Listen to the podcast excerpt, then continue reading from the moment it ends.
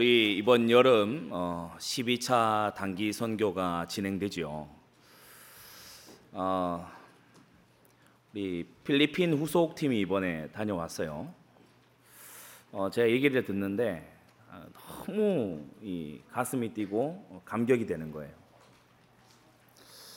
어, 신기한 일 중에 신기한 일은 뭐냐면은 어, 우리 아시는 분들 아마 친분이 있어 아실 겁니다. 이 메시지 들을 것인데 우리 로넬 집사님 참 그런 일 있으면 안 되는데 우리 선교팀 가는 그때에 맞춰서 교통사고가 났어요. 어, 그래가지고 어, 교통사고가 나면 신방을 안 갈 수가 없잖아요. 그러니까 신방 가라고 선교팀 보낸 건 아니에요.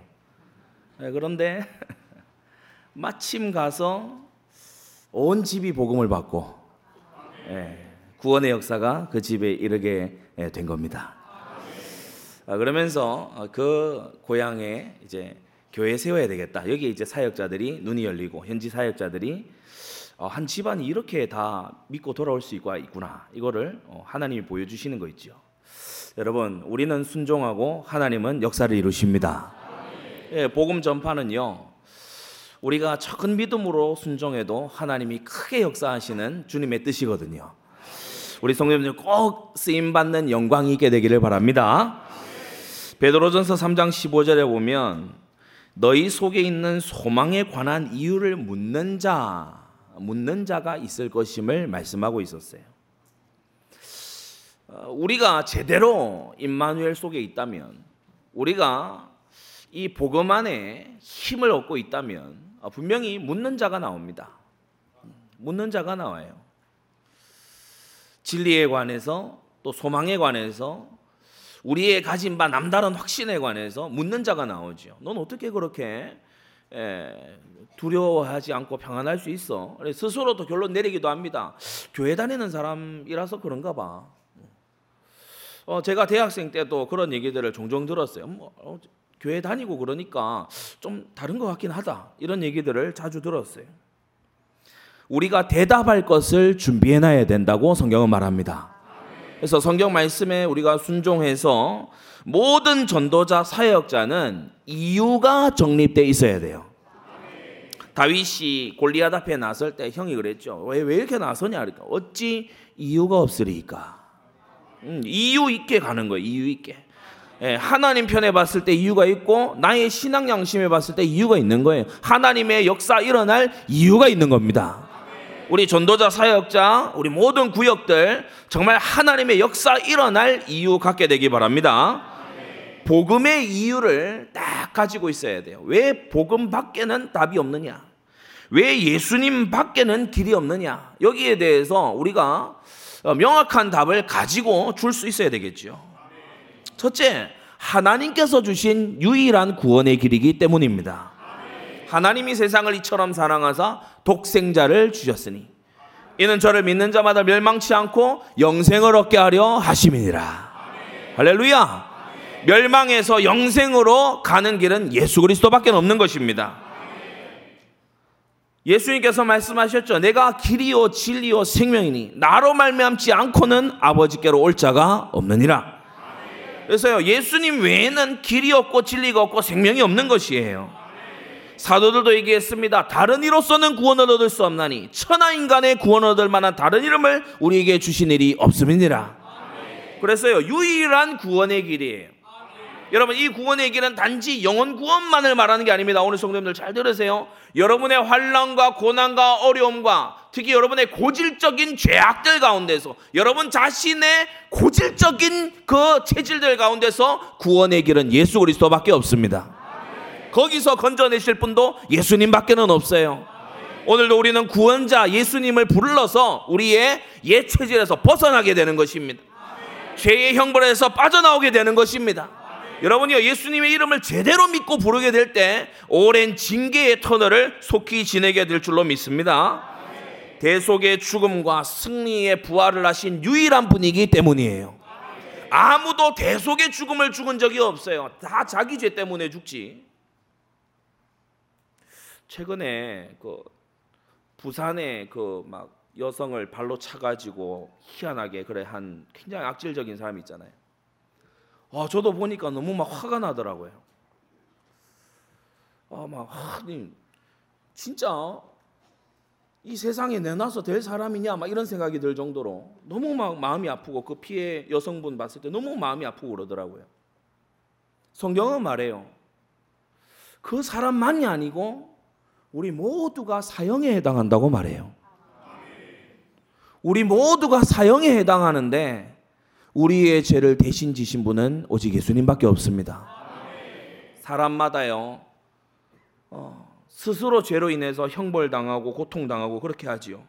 그러나 죄 없으신 오직 대속의 죽음을 죽으신 분은 우리 예수님밖에 없고 더 중요한 것은 사흘 만에 사망 권세 이기고 부활하신 분은 예수님밖에 없습니다.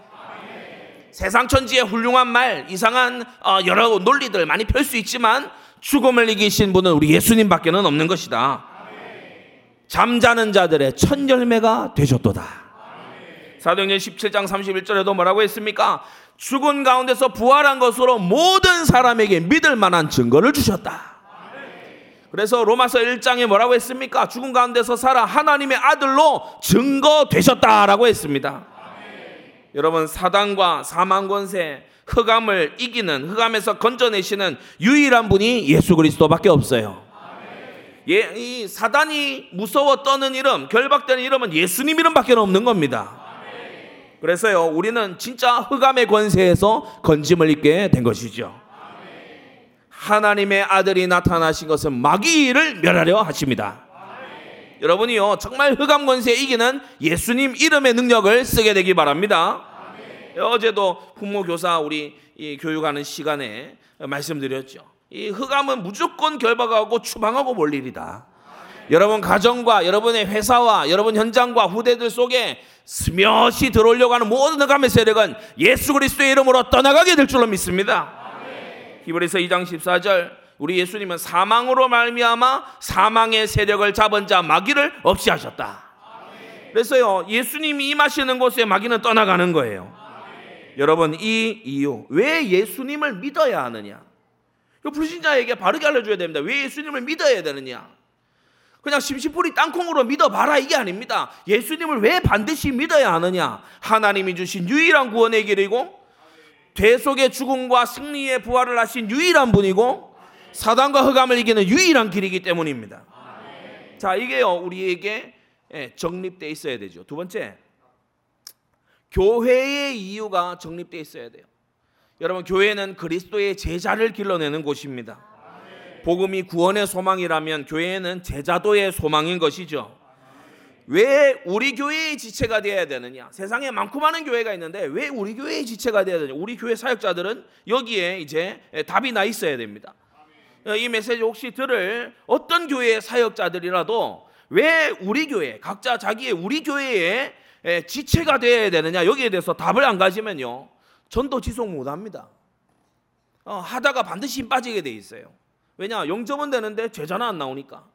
주님은 모든 족속으로 제자 삼으라 하셨지 모든 족속으로 영접시키고 끝내라 이렇게 하시지 않았거든요. 여러분 교회의 화가 될 때 제자 화가 되는 거예요. 하나님께서는 세 가지 이유인데 첫째 하나님께서는 그 전도자를 통해 교회 교회에서 보냄 받은 그 전도자를 통해 그 전도자의 교회로 대상을 부르신다는 사실입니다. 데살로니가 우사 2장 14절 우리 복음으로 너희를 부르셨다라고 했어요. 이 데살로니가 교회 성도들은 바울이 그 2차 선교 때 야손을 비롯해서 만난 이 데살로니가의 바울의 선교팀을 통해서 복음 받은 거예요. 바울에게서 복음 받은 사람들 통해서 복음 받은 사람들이에요. 여러분 데살로니가 교회의 지체가 됨이 마땅한 줄 믿습니다. 누구 다른 사람들의 복음이 아니고 우리 복음으로 너희를 불렀다. 여러분 이걸요 전도 대상 전도 전도 대상에게 확실하게 말해줄 수 있어야 돼요. 하나님은 이렇게 나를 통해 복음 듣게 해서 너를 부르고 계신 것이다. 예, 성경에서 우리의 복음으로 너희를 불렀다고 말씀하셨다. 누가복음 14장에도 보면요. 나가서 길거리로 나가서 산으로 들러 나가서 강권하여 내 집을 채우라고 주님은 말씀하셨죠. 우리 예수님은 사람들 데려오라고 말씀하십니다. 우리 예수님이 사람들 데려오는 거에 무관심한 거 아니에요. 예- 예- 우리 예수님은 사람들 데려와서 주님의 잔치에 참여시키고 주님의 상에 앉게 하고 그리고 주님과 함께 교제하게 하고 주님의 말씀의 꼴을 먹게 하는 것이 주님의 소원인 것입니다. 그래서 교회관을 바르게 딱 가지고 교회의 지체 의식을 바르게 가지고 여러분이 전도하셔야 돼요. 여러분 전도해서 영접한 직후에 이 2번에 나오는 이것을요 명확히 이유 전달하시기를 바랍니다. 하나님은 지금 전도자로 온 나를 통해 당신을 부르고 계신다. 교회는 당신이 선택하고 골라 잡아가는 게 아니고 하나님이 부르시는 대로 나와야 되는 것이다.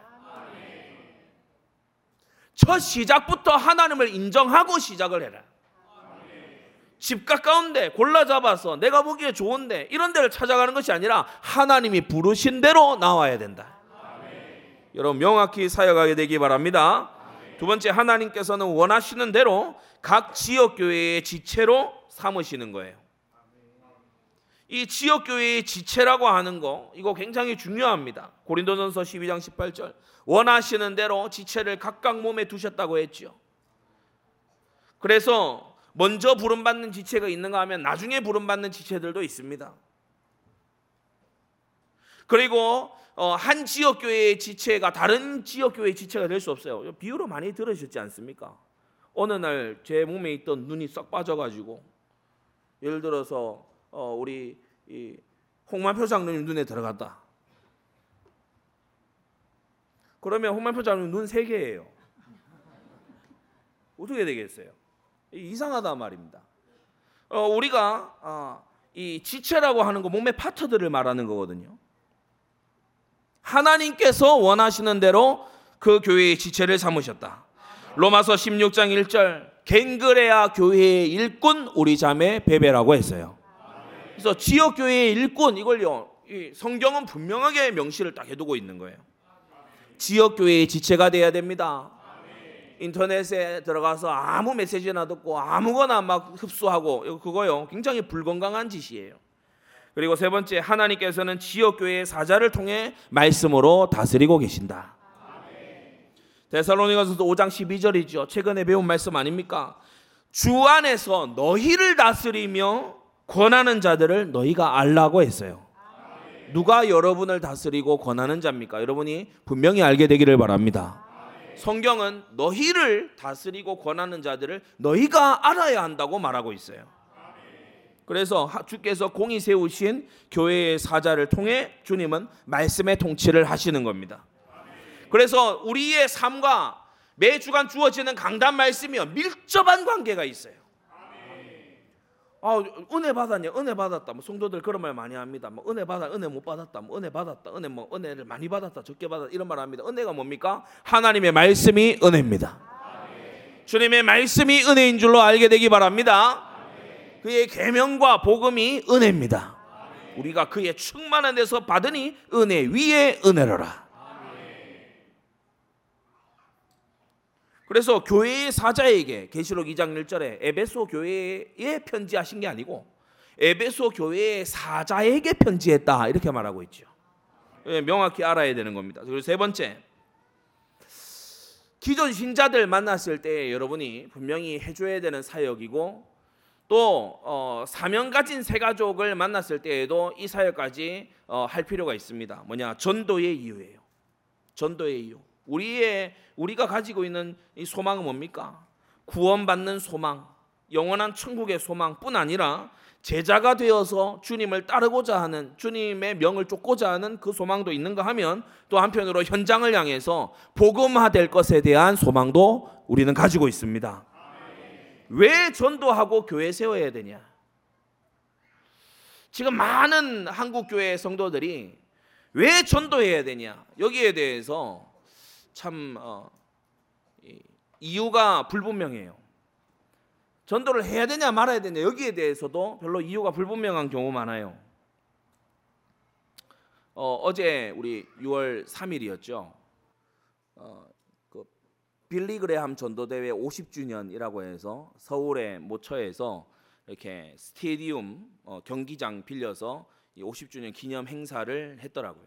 프랭클린 그레함 어, 이, 이 빌리그레아 목사님의 장남이시죠. 어, 오셔가지고 어, 복음 전하시더라고요. 예, 참 감격스러웠어요.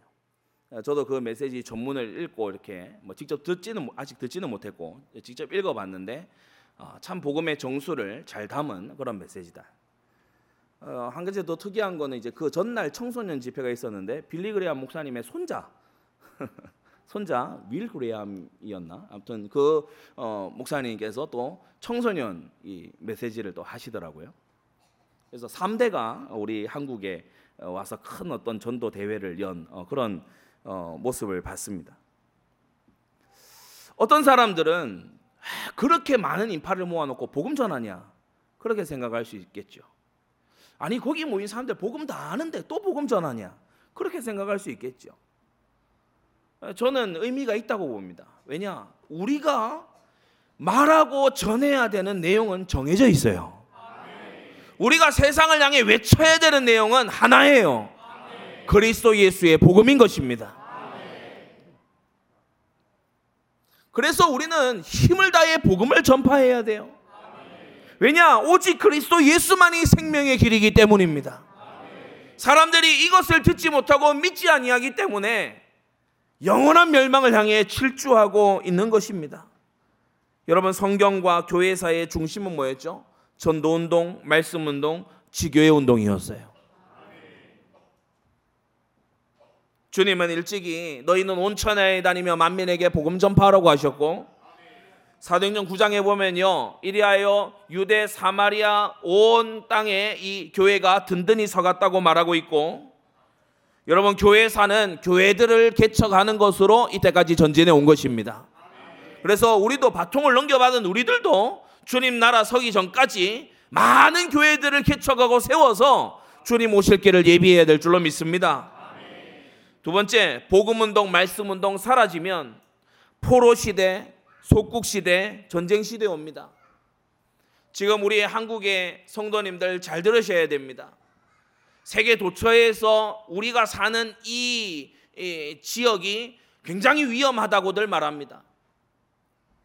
어쩌면 우리가 제일 의식 못하고 있을 수도 있습니다. 여러분, 이러한 어렵다고 하는 때에 위기가 눈앞에 와 있는 이와 같은 때에 우리는 에스겔 22장 30절 성 무너진 데를 막아서서 나로 멸하지 못하게 할 사람이 누구냐?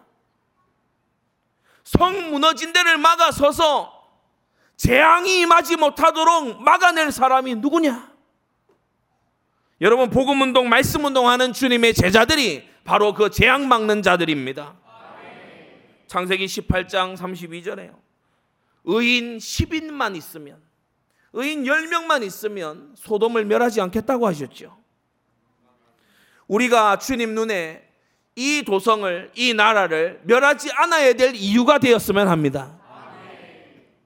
셋째, 성경적 전도 운동 속에 있는 그 교회가 확산돼야 됩니다. 어떤 사람들은 묻습니다. 교회가 많은데요.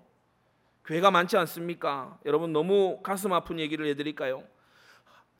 한국 교회에 뛰쳐나온 교회들 중에 많은 숫자가요 분리와 다툼과 어, 그리고 반목 속에서 쪼개진 그런 교회들입니다. 그건 건강한 교회의 확산이 아닙니다. 그것은 사단에게 놀아난 것이고 잘못된 출발을 한 것이고 많이 회개해야 되는 것이지 건강한 교회의 확산이 아닌 것입니다. 여러분 분명히 아셔야 될 것은 전도 운동 속에 지교회를 세우고 있는 교회가 확산이 돼야 됩니다. 어떤 분들은요 좀 어안이 벙벙한 얘기를 이렇게 아무렇지 않게 점잖게 하는 경우도 있죠. 교회를 몇 개를 떼서 이렇게 예, 지교회를 줘야 된다, 어쩌야 된다 이런 얘기들을 아, 하기도 합니다. 분명한 것은 그분들이 너무 잘할 수 있다면 우리도 부담을 덜겠습니다. 그분들이 교회를 계속 세울 수 있는 그런 능력들이 있다면 얼마든지 그냥 부담을 덜 수 있으니까 얼마나 어, 부담을 덜 수 있는 홀가분한 일입니까, 그렇죠? 잘해낼 수 있다. 그러나 그게 아니잖아요. 그게 아니지 않습니까? 지혜를 내어줘 본 그런 일이 없는 게 아니잖아요, 우리가.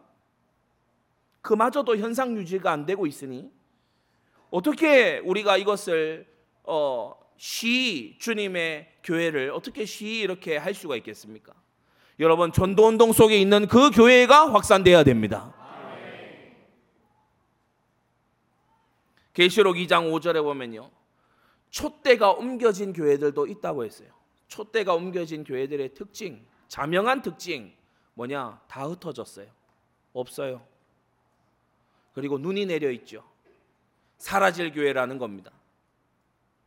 지지난주 정말 감사했어요. 우리 주보에도 여기 실려 있는데 하나님께서 우리 그 새 친구회 날때 어, 101명의 어린 친구들을 보내주셨어요. 여러분 하나님께서 보내심을 믿습니다. 예, 우리가 뭐뭐 뭐, 어, 데려오려고 한다고 우리 능력으로 어디 됩니까? 주님께서 하시는 거죠. 여러분 촛대가 옮겨진 교회들도 있어요. 저 유럽의 교회들 촛대가 옮겨졌다는 증거로요. 교회가 성경 안 따라갑니다. 교회가요 세상보다 더 죄악을 옹호합니다. 우리는 초대 교회처럼 사도행전 5장 42절 성전에 있든지 집에 있든지 예수는 그리스도라 가르치기와 전도하기를 쉬지 아니한 날마다 구원 얻는 자가 더해진. 여러분 우리가 단체 톡방에 있다 보면요 매일 영접의 소식이 계속 올라옵니다. 그죠? 날마다 구원 얻는 자가 더해지는 하나님의 쓰임 받는 교회가 되어야 될 줄로 압니다. 그래서 모든 전도자 사역자는 복음의 이유 교회의 이유 전도의 이유 이것을 딱 정리반 속에 현장에 임하시라. 그리고 분명한 사실 이 이유를 준비한 사람에게는 이 이유가 준비된 사역자에게는 하나님이 그때부터 남다른 만남들을 주실 것이다. 자, 하나님의 뜻이 나의 생존의 이유가 되는 그날부터 임마누엘이 나에게 일어나기 시작합니다. 왜냐 하나님은 찾고 계시거든요. 하나님은 찾고 계십니다. 탐욕으로 살지 않고 경쟁으로 살지 않고 시기와 질투와 비루한 마음으로 살지 않고 일락을 쫓아서 살지 않고 하나님의 뜻을 나의 생존의 이유로 잡은 그 사람 하나님이 찾고 계시거든요. 하나님의 뜻을 나의 생존의 이유로 잡았어요. 복음을 전해야 되지 않겠냐? 교회가 일어나야 되지 않겠냐? 전도운동은 어떻게 지속해야 되겠냐? 여기에 대해서 여러분이 생존의 이유가 되게 되기를 바랍니다. 하나님의 뜻이 나의 생업과 나의 경제에 나의 만남들 속에 기본 축이 딱 되는 그날부터 그날부터 결정적인 그 한 날부터 임마누엘이 나의 하는 일 속에 머물게 되는 겁니다. 다윗이 사무엘을 만나 시대적 사명의 기름 부음을 받은 그 날로 그 날부터 그 날부터 자 그러면 하나님의 뜻을 오늘 성경은 명시하고 있죠. 18절에 보시면 이는 그리스도 예수 안에서 너희를 향하신 하나님의 뜻이다. 하나님의 뜻. 그리스도 안에서 우리를 향하신 하나님의 뜻 세 가지입니다. 첫째, 항상 기뻐하라고 하셨어요. 이건 늘 웃고 다니라 이런 말이 아닙니다. 상황과 관계없는 근원적인 기쁨을 말하는 거예요. 조건적 기쁨이 아닙니다. 뭐가 막 있으니까 조건이 맞춰지니까 기쁘다 그런 기쁨을 말하는 게 아닙니다. 상황적인 기쁨이 아닙니다. 어, 즐거운 어떤 뭐 축제의 시즌이 돼서 즐, 그거는 다 같이 즐겁죠. 불신자도 누리는 그러한 기쁨을 말하는 게 아니죠. 비상적 기쁨을 말하는 게 아닙니다. 네 가지의 기쁨이죠. 그리스도 안에서 얻은 구원의 기쁨을 말합니다. 그리스도 안에서 얻은 영원한 생명의 기쁨. 말씀 묵상 속에서 나오는 진리의 기쁨. 사랑은 진리와 함께 기뻐한다고 했죠. 예. 그리고 세 번째, 골방의 기도 속에서 은밀하게 누리는 영적 교제의 기쁨입니다.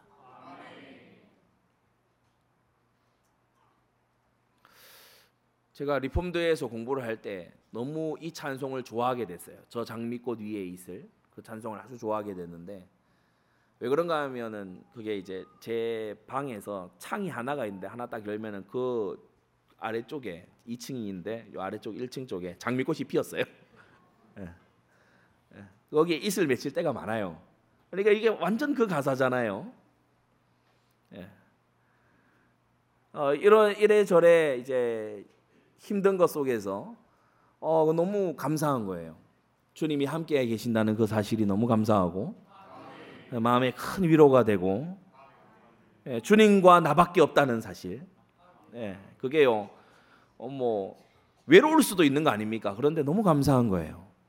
여러분 골방에서의 교제를 누리게 되시기 바랍니다. 그리고 의를 위한 고난 속에서 얻는 거룩한 기쁨도 있어요.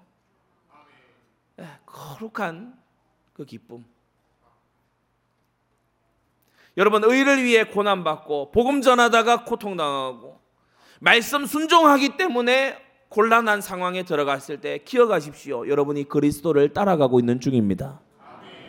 우리 예수님이 순종하시기 때문에 고난 받으셨어요. 그 순종의 자취를 따라오게 하려 하셨다라고 했습니다. 작은 둘째로 이거 이 항상 기뻐하라는 것의 원어적인 의미를 살펴보면 판토테 카이레네라고 하는데 이 판토테 그 사실 어, 이 중간에 온 점이 없어요. 그러니까 이 세 가지는 사실 문장으로 따지면 한 문장이에요. 음, 우리 한국어 성경에는 항상 기뻐하라, 어, 쉬지 말고 기도하라, 범사에 감사하라 이게 세 문장으로 나와 있지만 어, 사실 이 헬라어 원, 원, 원어에는 이 세 개가 한 문장으로 쭉 이어져 있습니다. 근데 그 중에 가장 어, 힘을 주어서 읽어야 되는 부분이 판토테 항상이라고 하는 모든 상황에라고 하는 어, 그러한 어, 구문이지요. 헬라어 독해 시간은 아니기 때문에 더 이상 들어가지는 않겠습니다.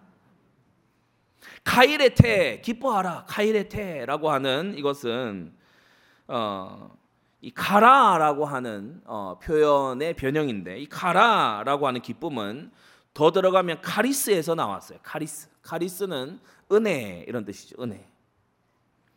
은혜라고 하는 것이 기쁨하고 헬라어에서 어, 같은 어원을 가진 단어입니다. 성경은 아주 의도적으로 카리스, 가라 이것을 쓰고 있지요. 성도의 기쁨의 이유는 은혜에 있습니다. 변함이 없는 하나님의 은혜가 우리 기쁨의 이유입니다. 로마서 14장 17절 성령 안에서의 의와 평강과 희락이라고 했어요. 여러분 성령은 하나님이심으로 변하시지 않습니다. 빌립보 4장 4절 주 안에서 항상 기뻐하라. 내가 다시 말하노니 기뻐하라. 근원적인 기쁨.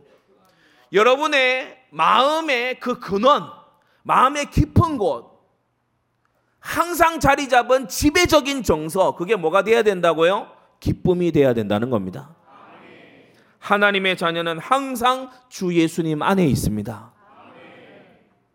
하나님의 자녀가 되었다면 우리의 근원적인 기쁨을 빼앗아 갈 수 있는 건 없어요.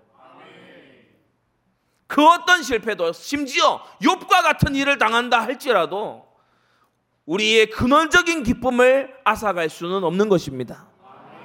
여러분 빼앗기지 않게 되시기를 바랍니다. 언제나 성령 안에 언제나 주 예수님 안에 우리는 들어 있어요. 이 근원적인 기쁨을 가지고 큰두 번째 쉬지 말고 기도해라. 참 이 기쁨과 그 다음 기도가 이어져 있는 것을 우리가 좀 반성하면서 깨달아야 됩니다. 어떤 분들 저 기도하는 막 기도하는 모습을 보면 항상 이렇게 뭔가 불안과 갈급함과 초조함과 그리고 어려움과 어, 뭐 그런 것을 가지고서 이제 기도해요. 성경이 말씀하는 기도는 좀 다르더라고요. 아무것도 염려하지 말고 오직 모든 일에 기도와 간구로 너희 구할 것을 감사함으로 하나님께 아뢰라. 근데 우리는 모든 일에 염려하다가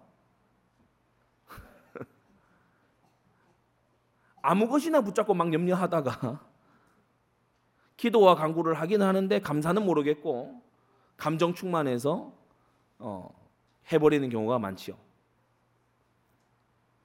그래서 근원적 기쁨을 가지고서 하나님 앞에 기도로 나오게 되기 바랍니다. 쉬지 말고 이 뜻은 중단 없이 지속한다 이런 뜻입니다. 24시간 잠도 안 자고 밥도 안 먹고 계속 기도하란 말이냐 그 말이 아니라 중단하지 않는다라는 뜻입니다. 기도를 끊어버리지 않는다라는 뜻입니다. 복음과 말씀에서 나온 하나님의 분명한 뜻을 기도하십시오. 나에게 또 나의 것에 나의 현장에 계속해서 나오는 기도의 줄을 잡게 되기 바랍니다. 기도 제목이 잘 안 잡힙니까? 그러면 기도 되게 해달라고 기도하십시오. 성경은 그걸 명시하고 있습니다. 아래 2번에 그 적혀 있죠. 에베소 6장 18절에 무시로 성령 안에서 기도하고 이를 위하여 기도 무시로 성령 안에서 기도하기를 위하여 깨어 구하기를 항상 힘쓰라고 말합니다. 기도가 잘 안 됩니까? 기도하면 금방 막 졸립니까? 여러분 기도가 깨어 있기를 기도하십시오. 명심하십시오. 기도가 막히거나 사그라들었을 때 선택하잖아요. 결정하잖아요. 밀어붙이잖아요. 반드시 후회할 거리가 됩니다. 기도가 잘 되지 않는다 이 말은 하나님이 기뻐하시지 않는다는 거거든요. 기도가 잘 되지 않는다 이 말은 하나님이 지금 나에게 허락 안 하신다는 거거든요. 기도가 잘 되지 않는데 나의 기도도 지체들의 기도도 기도가 잘 되지 않는데 막 고집해요. 어, 그거 반드시 후회가 됩니다. 두 번째, 쉬지 말고 기도해야 되는 이유는 정말 하나님의 은혜 아닙니까? 쉬지 않고 응답하시는 하나님이 계시기 때문입니다. 우리가 쉬지 않고 기도할 수 있는 그 소망의 이유는 쉬지 않고 응답하시는 하나님이 계시기 때문이다. 찬양 가사에도 있잖아요. 너의 작은 신음에도 응답하신다. 주를 경외하는 마음을 가지고 걸음을 걸었는데 주님께서 극률이 여기신다. 여러분 하나님을 말해야 아는 우리의 수준으로 내려놓지 마세요. 주님은 구하기도, 구하기도 전에 있어야 될 것을 아십니다. 그 주님께서 우리의 음성 듣기 원하시고 우리와 함께 하기를 원하신다는 사실이에요. 쉬지 말고 기도하라. 헬라어로 아디알레이토스 프로슈케스테라고 합니다. 어, 프로슈케스테는 어, 몇주 전에 예, 그 기도 어, 이 바울의 기도 개념 어, 거기에서 한번 설명드린 적이 있습니다. προσεύχομαι라고 하는 단어에서 나왔는데 이 προσεύχομαι는 그냥 기도하다라는 뜻이 아니에요. προσεύχομαι는 어, 이 소원을 서로 교환하다 이런 뜻입니다. 거룩하게 교환하다 이런 뜻입니다. προσεύχομαι 이 의미 그러니까 우리가 생각할 기도는 그냥 하나님 앞에 막 뭐 기도 뭘 막 구해서 얻어내는 거 어, 그렇게 우리 생각을 쉽게 하는데 프로슈코마이가 가장 잘 나타난 게 예수님이 가르쳐 주신 주기도문입니다. 어, 하늘에 계신 우리 아버지 이름이 거룩함을 받으시오며 받으신 주님의 이름이 거룩함을 받으시고 나라 임하옵시며 예, 그러니까 하나님께 이 거룩한 교환이 일어나는 거예요. 거룩한 교환. 프로슈코마이는 우리가 생각하는 이 동양적인 사고에서의 기도하고는 좀 다르다. 여러분 나의 소원을 주님의 소원으로 바꿔야 됩니다. 기도할 때 기도자가 바뀌는 기도가 프로슈코마이의 기도예요. 기도 속에서 내가 바뀌는 거 이게 은혜 중에 은혜입니다. 여러분 항상 기도하고 낭망치 말게 되시기를 바랍니다. 왜냐하면 주님은 우리의 절망과 낭망을 다 가져가시고 주님은 우리에게 소망을 주시는 분이기 때문입니다. 마지막 세 번째 범사에 감사하라고 했어요. 여러분 감사의 이유를 제대로 찾으십시오. 오늘 중요한 포인트 기억하셔야 될 것이 있다면 이 3번의 작은 1번일 겁니다. 감사의 이유를 못 찾으면 사람은 원망합니다. 베드로전서 3장에 예, 의의 고난, 죄의 고난 이걸 구분을 하고 있어요. 성도들은 고난 앞에서 원망하고 불평할 이유가 하등 없어요. 왜 그러냐? 의의 고난이잖아요. 감사할 일이에요. 죄로 인해서 고난 받잖아요. 회개할 일이에요. 의로 인한 고난은 감사할 일이에요. 죄로 인한 고난은 회개할 일이에요. 아무것도 원망할 일이 없어요. 의의 고난도 원망할 일이 아니에요. 죄로 인한 고난도 원망할 일이 아니에요. 여러분의 어떤 어려움도 원망할 일은 아니에요. 속지 않게 되시기를 바랍니다. 감사의 이유를 못 찾으면요 원망합니다. 불평합니다.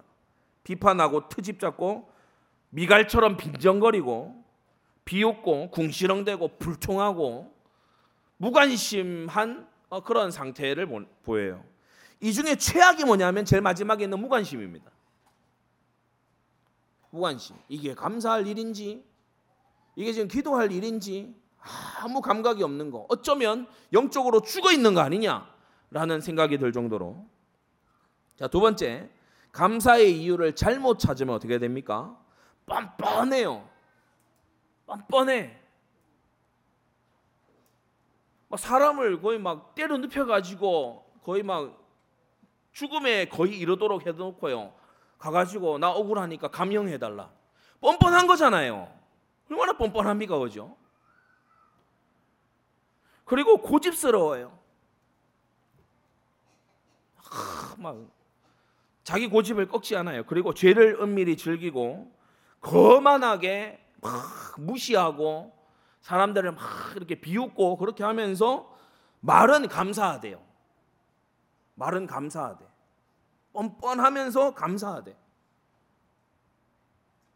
죄를 즐기는데 별 징계가 아직 안 와서 감사하대. 그런 사람들이 없지 싶어도 꽤 있습니다. 고집대로 막 밀어붙이는데 하나님께서 허용해 두시거든요. 감사하대, 감사. 감사하대. 범사에 감사하라 하지 않았냐 이러면서 감사하대. 자기 고집대로 막 가면서 구제불능입니다. 성경은 그런 감사, 그런 그야말로 억지스러운 감사를 말하는 게 아니죠. 우리가 찾을 바로 된 감사는 뭐냐? 회개케 하시는 은혜에 감사하는 겁니다. 나를 정신 차리게 하시고 주님의 의에 참여하게 하시고 세상을 향해 막 질주하던 나를 멈춰 세우시고 그런 하나님께 감사하는 거예요. 연단해 주시는 하나님께 감사하는 거예요. 길을 찾게 하시는 하나님께 감사하는 겁니다. 보호하시고 증거 주시는 하나님 은혜에 감사하는 겁니다. 범사에 감사하라. 이 말은 엔판티 유카리스테이테라고 하는데 예, 특히 마지막 유카리스테이테 감사하라 이것은 유카리스티아에서 나왔습니다. 유카리스트 이 성찬을 의미하는 유카리스트 어, 그 그게 여기에서 나온 이제 단어입니다. 유카리스티아는 은혜를 좋아하다, 은혜를 기뻐하다, 은혜에 반응하다 이런 뜻입니다. 그래서 감사란 뭐냐? 우리가 감사해라 한국어로 얘기하면 감사합니다 말만 하고 끝내는데 그게 아니고 유카리스티아는 뭐 무슨 뜻이냐면 감사를 의식하고 어, 감사에 보답하는 겁니다. 우리 성도님들 감사에 보답할 줄을 아십시오. 부모님의 은혜에 감사로 보답할 줄 알아야 돼요. 스승의 은혜에 감사로 보답할 줄 알아야 돼요. 말로 때우고 지나가면 안 됩니다. 감사로 보답할 줄 알아야 됩니다. 그게 유카리스티아다. 감사의 은혜에 반응하는 거. 은혜에 반응하는 거. 여러분 말씀이 기도가 교회가 은혜잖아요.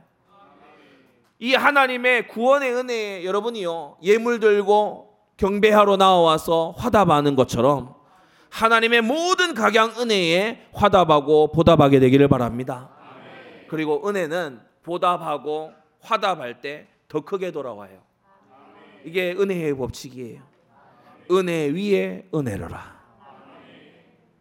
골로새 2장 7절 교훈을 받은 대로 믿음에 굳게 서서 감사함 유카리스티 감사함을 넘치게 하라고 합니다. 3장 17절에도요 무엇을 하든지 말에나 이르나 다 주 예수의 이름으로 감사하고 그를 힘입어 하나님 아버지께 감사하라고 말, 말씀하고 있습니다. 결론입니다. 항상 쉬지 말고 범사해. 이게 어떻게 가능하겠냐? 사람이 어떻게 항상 기뻐할 수 있습니까? 근원적인 기쁨이 있으면 가능합니다. 쉬지 말고 기도하는 게 어떻게 가능합니까? 기도 제목 계속 찾으면 가능합니다. 범사에 감사하는 건 언제 가능합니까? 은혜를 계속 찾아내면 가능합니다. 하나님의 은혜로 가능해요. 은혜로 주신 것들을 기억하시고 은혜의 밝은 여러분 되시기를 바랍니다. 기도하겠습니다. 거룩하신 아버지 하나님, 오늘 데살로니가 전설을 통하여 하나님의 자명하신 뜻을 우리에게 알게 하시니 감사합니다. 복음과 말씀과 기도와 사명 속에 우리 영혼 깊이 근원적인 기쁨이 있게 하여 주시옵소서. 우리가 쉬지 말고 기도하게 하여 주시며 감사의 이유를 제대로 찾아 받은 은혜에 화답하고 보답하는 우리가 되게끔 역사하여 주시옵소서. 예수 그리스도의 이름으로 기도드리옵나이다. 아멘.